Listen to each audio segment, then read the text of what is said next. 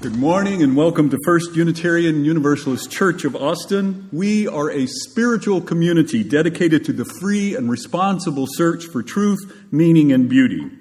I'm Chris Jimmerson. I'm Minister for Program Development here at the church, and I have with me Bear Kolesqua, who is both our Director of Communications and our Religious Education Chaplain. This morning we'll be exploring the topic of perseverance together, which is also what our religious education classes and activities are exploring this month. We welcome each and every one of you here this morning. We come from a long tradition of seeing the spark of the divine in every person in Unitarian Universalism. It is what drives us, it is what we believe. And in that, in our deep tradition, I invite you now to turn to those around you and greet that holy spark within each other. I invite you to join with me and say the words with which we light our chalice, the symbol of our faith. As we light the chalice, May our souls become its hearth. We join our hearts to the one great flame of bright compassion, beloved community, and fervent justice. May our sparks become a wildfire in the world, lighting the way for all.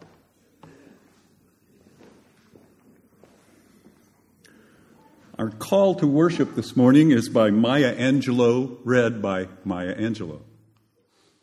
You may write me down in history with your bitter, twisted lies. You may trod me in the very dirt, but still like dust, I'll rise. Does my sassiness upset you? Why are you beset with gloom? Just because I walk as if I have oil wells pumping in my living room. Just like moons and like suns with the certainty of tides just like hope springing high, still I rise. Did you want to see me broken, bowed head and lowered eyes, shoulders falling down like teardrops, weakened by my soulful cries? Does my sassiness upset you? Don't take it so hard just because I laugh, as if I have gold mines digging in my own backyard. You can shoot me with your words. You can cut me with your lies. You can kill me with your hatefulness. But just like life, I rise. Does my sexiness offend you? Oh. Does it come as a surprise that I dance? As if I have diamonds at the meeting of my thighs out of the huts of history's shame, I rise. Up from a past rooted in pain, I rise. A black ocean leaping and wide, welling and swelling and bearing in the tide. Leaving behind nights of terror and fear, I rise. Into a daybreak miraculously clear, I rise. Bringing the gifts that my ancestors gave I am the hope and the dream of the slave. And so,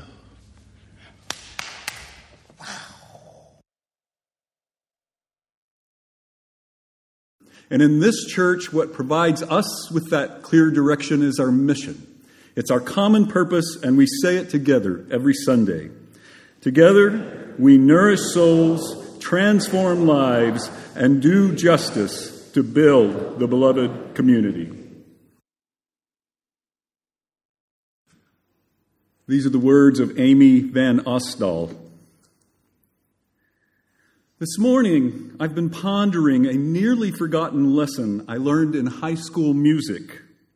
Sometimes in band or choir, music requires players or singers to hold a note longer than they actually can hold a note. In those cases, we were taught to mindfully stagger when we took a breath so the sound appeared uninterrupted. Everyone got to breathe, and the music stayed strong and vibrant. Let's remember music. Take a breath. The rest of the chorus will sing. The rest of the band will play. and then rejoin so others can breathe. Together, we can sustain a very long, beautiful song for a very, very long time. You don't have to do it all, but you must add your voice to the song. Now we come to the time in our worship where we become still, communing in the sacred silence. Some of us in this time choose to talk to God as we know God, or we watch simply as our breath enters and exits our bodies. Remember that in this sanctuary, the noises of life and the sounds of young children are part of our silence. Let us breathe together.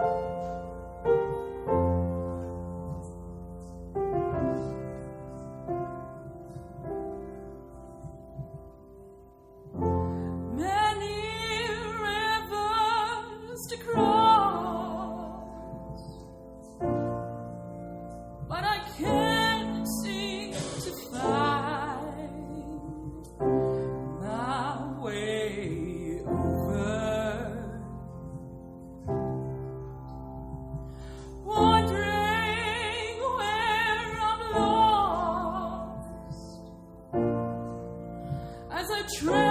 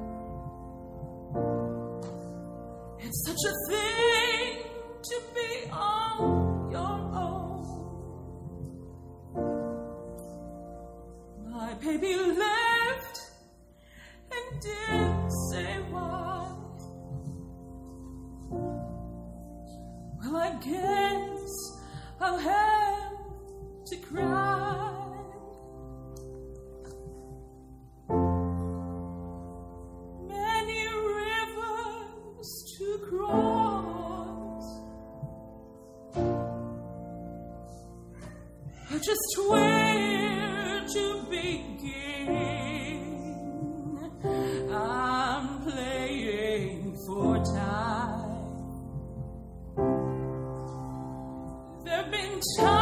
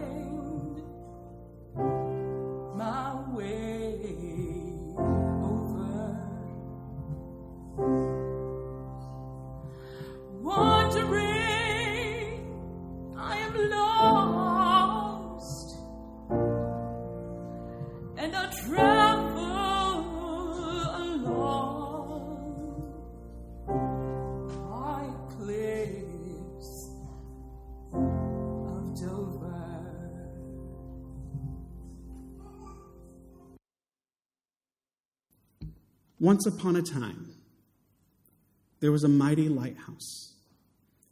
The tower had a broad base and a big pink stripe spiraled up its body. The house, and the house that uh, sat beneath it was always warm and inviting. Its furnishings were rough hewn, but very cozy. The smells of lemons and cinnamon and vanilla swarmed around its great hearth, smelling of home and of good things to come. The lighthouse sat on a very old bay. For many years, it oversaw the sea and the swells as storms came and went, crashing over the shore and snarling at the tower with great blows, just crashing and crashing and crashing. And the lighthouse survived each one. Even though sometimes a window might be broken or the tower would be scarred and chipped, it continued to be a beacon of safety and strength, standing against the storm and daring it only to try. Time passed, as time does, and the sea changed. Parts of the surrounding bay got deeper, others more shallow. Jagged boulders were upended in the distance to form a seawall, protecting the bay within. The jagged boulders that were upended were dangerous and dark, but protected the gentle pool beneath the watchful tower, making the lighthouse's job more important than ever to bring those closer to home. After some years, there was a dry dock near that was opened, and a little blue boat was taken from it. It was put into the water, and the lighthouse fell in love. It was squeaky, that boat, and it was small, but it was safe and dependable. That boat stayed afloat even when the ocean swelled and threatened it, or when it found itself being pushed toward the craggy uh, breaks and the jags out at sea. The little boat served its purpose well, no matter the gales against it, as it rescued many who were lost in the water, bringing them safely to shore without fail. Once the little blue boat's oars fell off,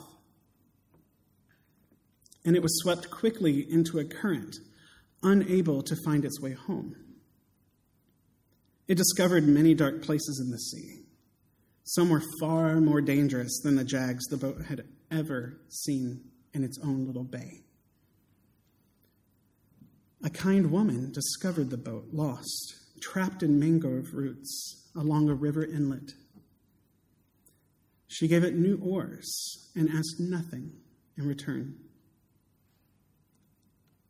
She wished the little boat farewell and sent it on its way.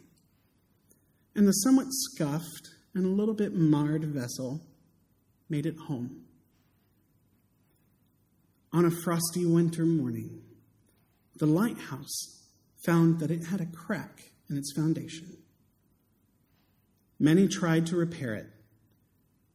They tried to mend that damage, but it could not be fixed. The lighthouse resigned itself to shining as brightly as it could for as long as it could.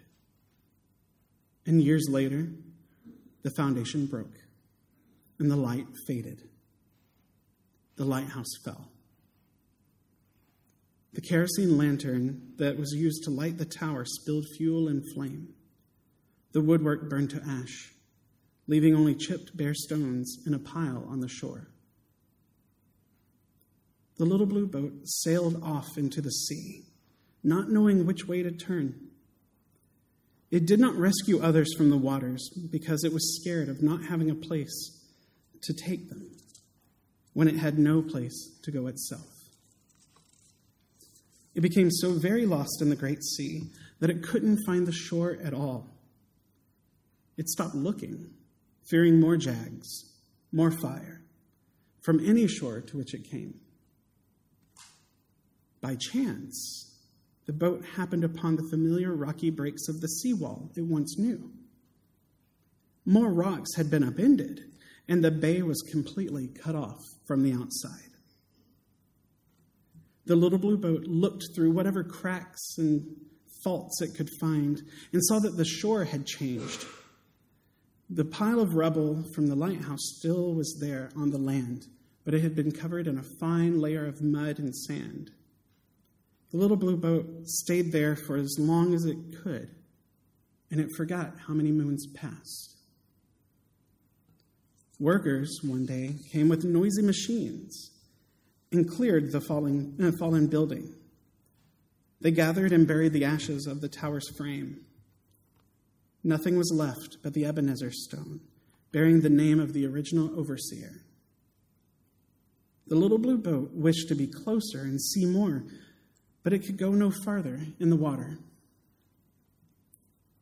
The loss of the lighthouse left the, boat, uh, left the boat scared to return to the open sea. And so it stayed stuck against the jags for years, letting them cut at it, scuff it, wear parts of it so thin that the sea threatened to overtake the boat and take it to the depths. One day, some young people found the little boat while out on the water playing, and two of them got into it. They asked the boat to take them back home. And the boat did, because it had nothing else to do with its time. The boat lingered on their shore for many years, resting from the great jags and storms. And with time, many came and repaired the boat, patching weak spots, strengthening it, adding onto it, making it more, and protected it. And then the boat's rest ended one day when a great ship passed nearby and caught itself in a shoal, way too shallow for the ship to make. The ship slowed and then it stopped and began to capsize. The passengers and crew who were on board were, were in danger because the ship was yawing deeply toward the water. Some made it to rescue boats, but many were thrown dangerously into the cold, dark waters of the sea. They cried for help, but none seemed to come from the lifeboats surrounding the ship, many of which had already made it to shore. The little blue boat heard them crying out, but it was so afraid. It was unsure about the mended parts of its body, worrying if it would be strong enough or whole enough to be able to once again carry the weight of others within. It decided that with the rest, um, with the rest it had received, it must at least try, and floated quickly over to the passengers in the water, taking them on board and delivering them safely to the shore. Many times over it did this, until none were left in the water. It discovered that it saved itself that day by caring for others who needed only the safety of a lifeboat, if only for a moment. Having once again found its purpose, the little blue boat sailed off into the sea, knowing the currents and the sea walls would never allow it to return to its own bay. Because of its time of rest and repairs, the little boat carried the strength of its lighthouse with it once again bringing hope and safety to passengers and ships in peril. When my mom was 67 years old, she wrecked her Harley Davidson motorcycle. She slid off the road on a sharp curve in the hills of the East Texas pine forest and skidded sideways across several dozen feet. She broke her nose scraped the skin off of both of her arms, and broke seven vertebrae in her lower and mid back. The emergency responders had to take her by life flight to a hospital that was over an hour and a half away from where the accident had happened. We weren't sure she would survive.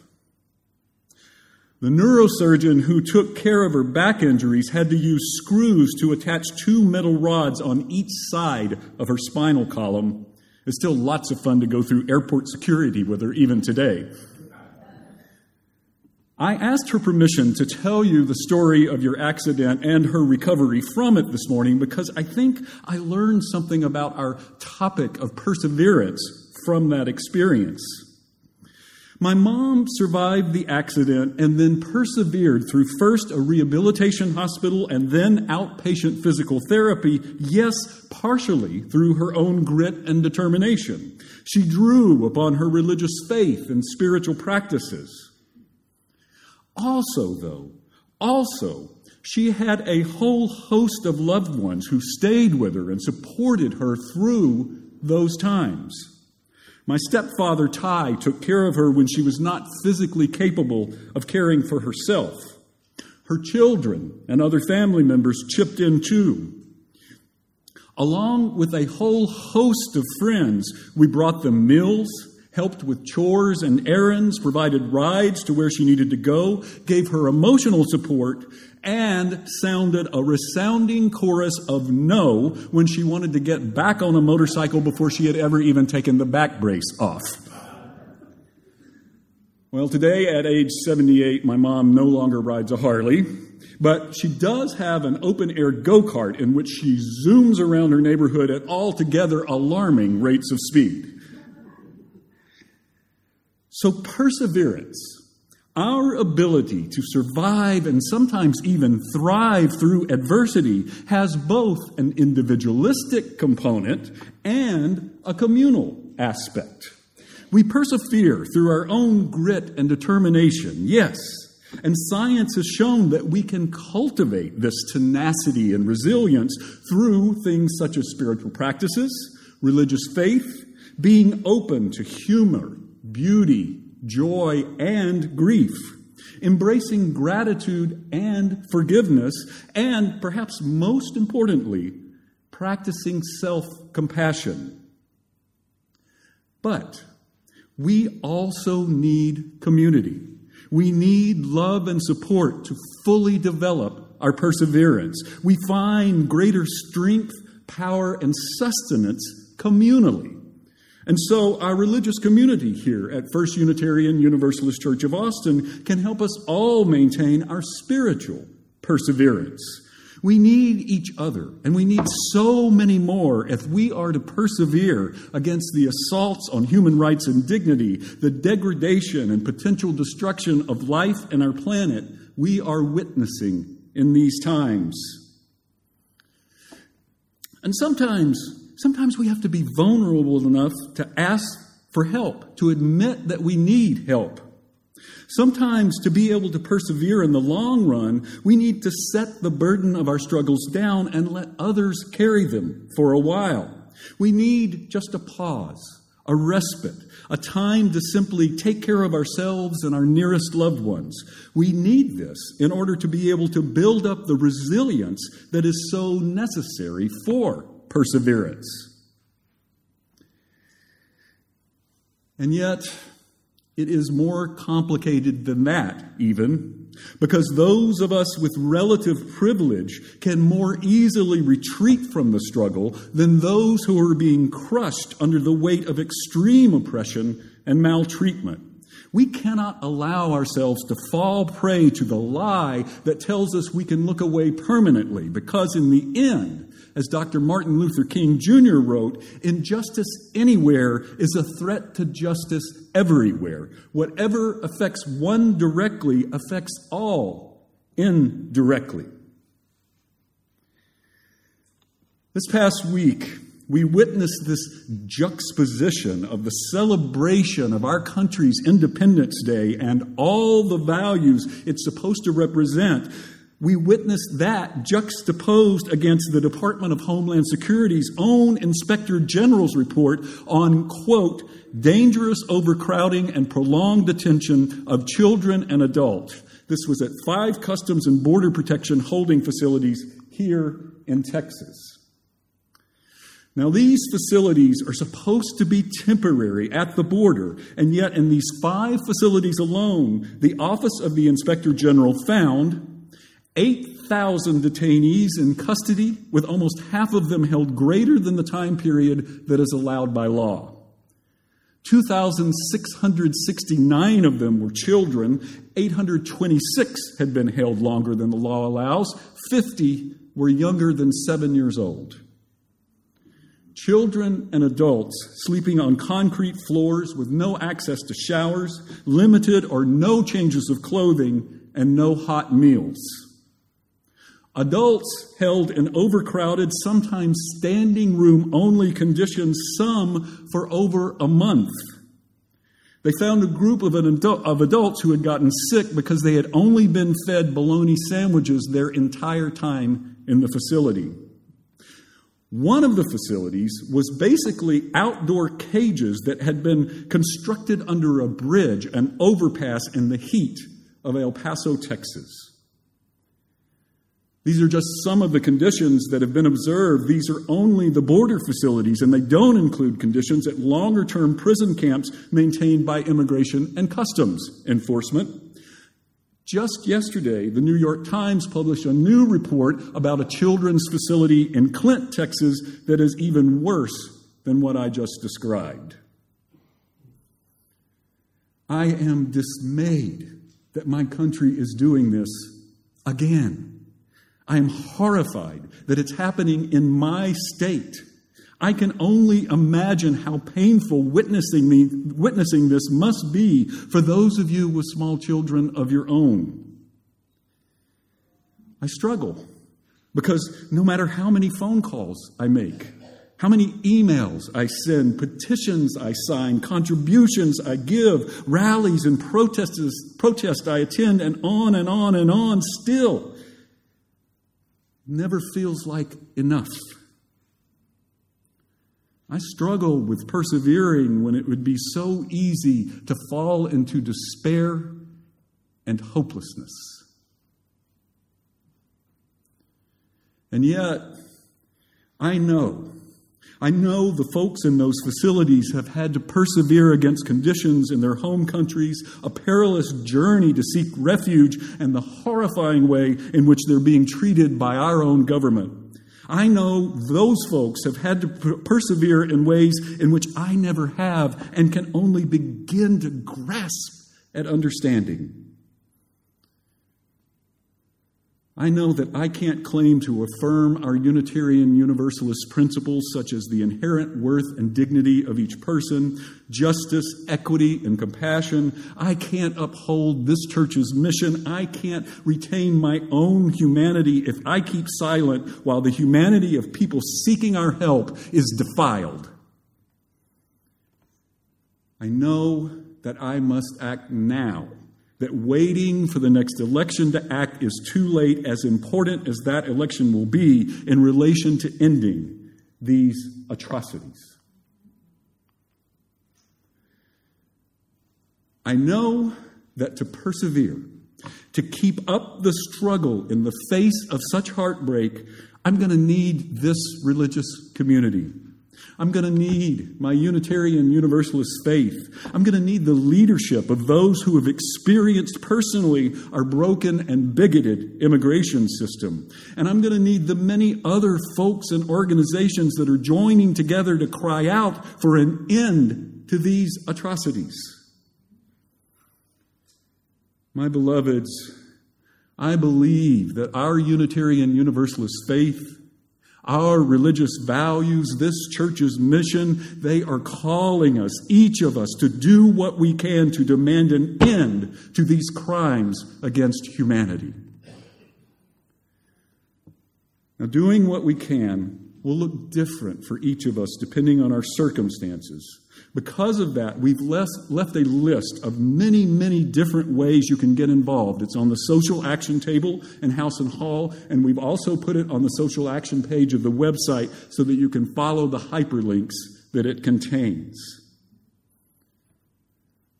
Beloveds, we come from a long tradition of perseverance on behalf of truth, justice, and human dignity. Today, today, we are called to continue in that faithful tradition. We can carry each other when each of us inevitably needs respite. Indeed, we are the ones we've been waiting for. Amen and blessed be. Now, please join me in our words for extinguishing our chalice. We extinguish this flame, but not the light of truth, the warmth of community, or the fire of commitment. These we hold in our hearts until we are together again. For our benediction, I'd like to offer you the blessing of Lucille Clifton's poetry, once again with the poet reading her own words. Won't you celebrate with me what I have shaped into a kind of life? I had no model. Born in Babylon, both non white and woman, what did I see to be except myself? I made it up here on this bridge between starshine and clay, my one hand holding tight my other hand. Come celebrate with me that every day something has tried to kill me and has failed. Go in peace. This is a production of the First Unitarian Universalist Church of Austin. For more information, go to our website at austinuu.org.